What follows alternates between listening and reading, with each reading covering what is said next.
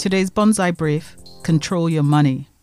Here's another one from Warren Buffett. If you cannot control your emotions, you cannot control your money.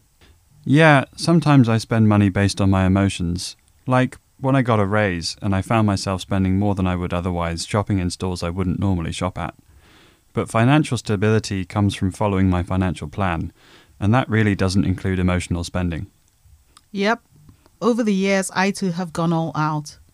And it's so easy to spend more when you're happy, sad, or stressed.